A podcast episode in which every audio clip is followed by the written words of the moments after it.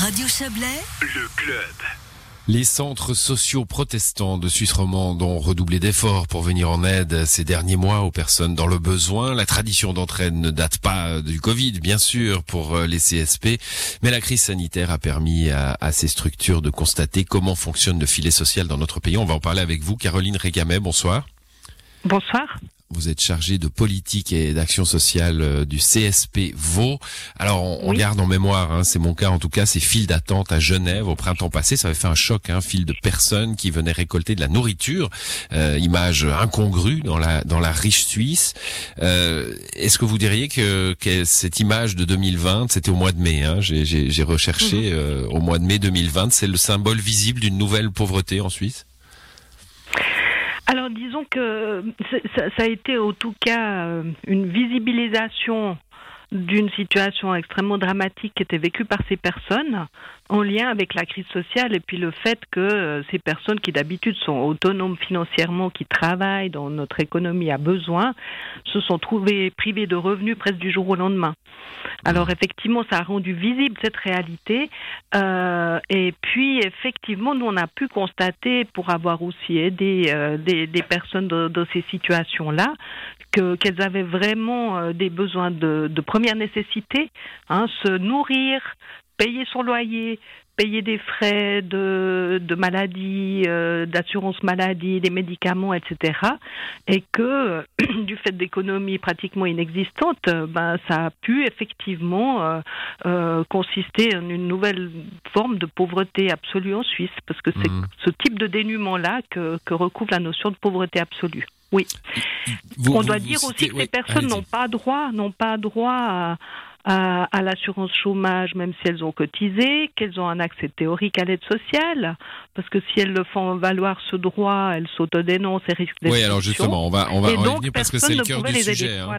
C'est le cœur du sujet. On parle, on parle en principe, enfin surtout de, de, personnes étrangères qui ont un job, qui sont pas forcément en situation régulière et qui, dites-vous, même si elles le sont, hésitent à demander de l'aide, euh, le, le, le filet d'aide sociale habituel, parce que ça pourrait entraver des démarches futures administratives, leur groupement familial par exemple? Alors il y a différentes réalités, hein. c'est des configurations différentes.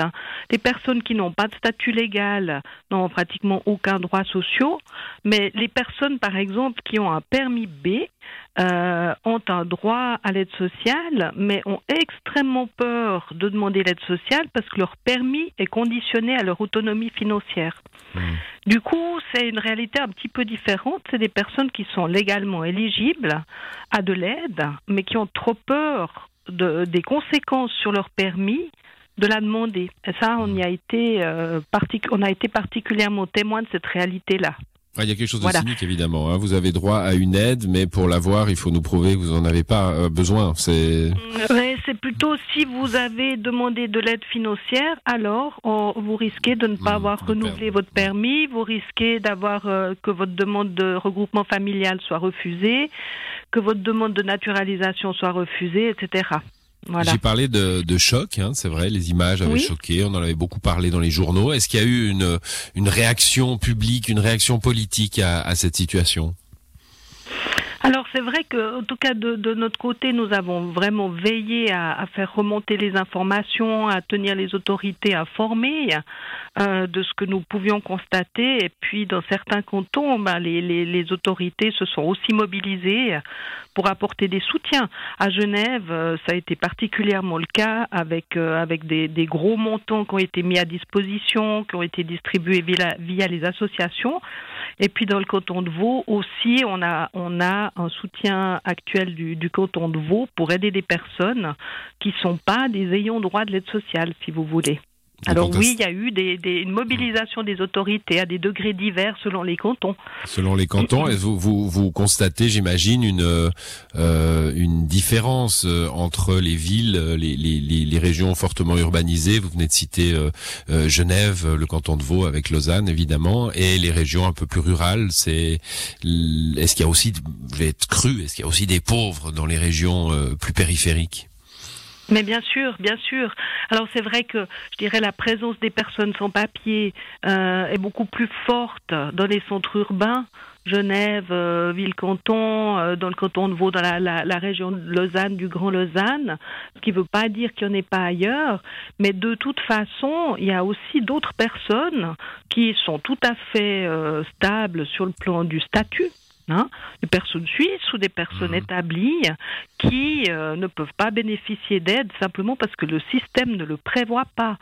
Et au temps de crise, c'est particulièrement difficile euh, de constater ça parce que finalement, euh, bah, les personnes ne savent pas comment euh, arranger leurs problèmes de budget, bah, que vous avez euh, euh, une diminution conséquente de votre budget, même si habituellement il est moyen ou relativement élevé, ça peut vous mettre dans des, dans des situations vraiment très très compliquées pour faire face aux obligations. Alors c'est aussi quelque chose qu'on remarque, c'est que le système social a eu beaucoup de peine à s'adapter rapidement rapidement et puis à une situation tout à fait inédite. Que ce soit à la ville ou à la campagne, ma question était un peu, euh, un peu brutale, mais à, dessein. Hein, Évidemment, on le sait d'ailleurs dans nos régions, il y a des structures d'aide, il y a des structures d'aide pour la nourriture d'ailleurs, hein, comme euh, euh ce, ce, dont on vient de parler dans les régions plus, plus périphériques évidemment. Euh, vous, vous venez de le dire, hein, le système. Euh, alors les systèmes administratifs évoluent rarement rapidement, mais là, pour le coup, ça se voit. Bah, pour le coup, oui, bien sûr, ça s'est vu parce que il faut quand même, euh, il faut quand même constater que, que ce qui, ce qui s'est produit, c'est que c'est essentiellement la charité, c'est-à-dire des aides privées qui ont pris le relais. Euh, alors que les pouvoirs publics euh, n'étaient pas n'étaient pas partie prenante de la chose. Hein. En ce qui concerne les CSP, on a pu euh, euh, distribuer des aides d'urgence à un nombre assez important de personnes grâce aux fonds récoltés par la chaîne du bonheur et puis aussi grâce aux contributions de, fondations privées ou d'entreprises qui ont, qui ont joué le jeu de mettre à disposition de l'argent.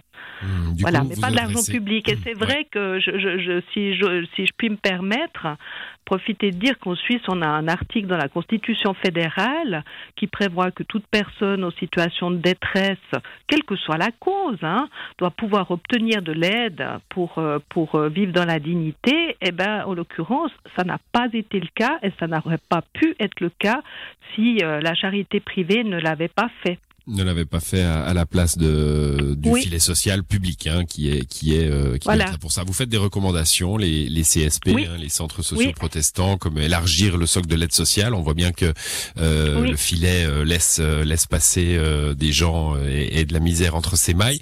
vous parlez d'un filet humanitaire. Qu'est-ce que vous voulez dire par là? Voilà encore un mot dont on n'a pas l'habitude dans ce pays. Ben, oui, mais si vous voulez, ça, ça recouvre un peu euh, cette notion d'aide d'urgence qui a été mise en place à toute vitesse par, euh, par un certain nombre de services, d'associations euh, euh qui se sont mobilisés pour le faire, du fait que l'aide sociale a, a, exclut un certain nombre de personnes, hein, du fait de ces critères simplement. Et ce filet humanitaire, il devrait pouvoir se mettre en place par les pouvoirs publics quand on vit une situation de crise particulièrement euh, aiguë, comme ça a été le cas euh, pendant les, pendant les semi-confinements. Parce qu'il faut savoir aussi qu'il y a des personnes qui n'ont pas pu obtenir de compensation Hein. des personnes, par exemple, qui travaillaient dans l'économie domestique et qui n'ont pas pu euh, recevoir des, des, moyens qui leur auraient permis euh, d'avoir au moins quelques moyens. Hein. Mmh. Donc, c'est des situations qui sont quand même extrêmement compliquées et qui mettent en question quand même notre état de droit.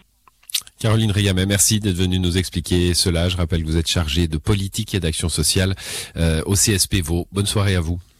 Merci beaucoup. Bonne soirée à vous tous.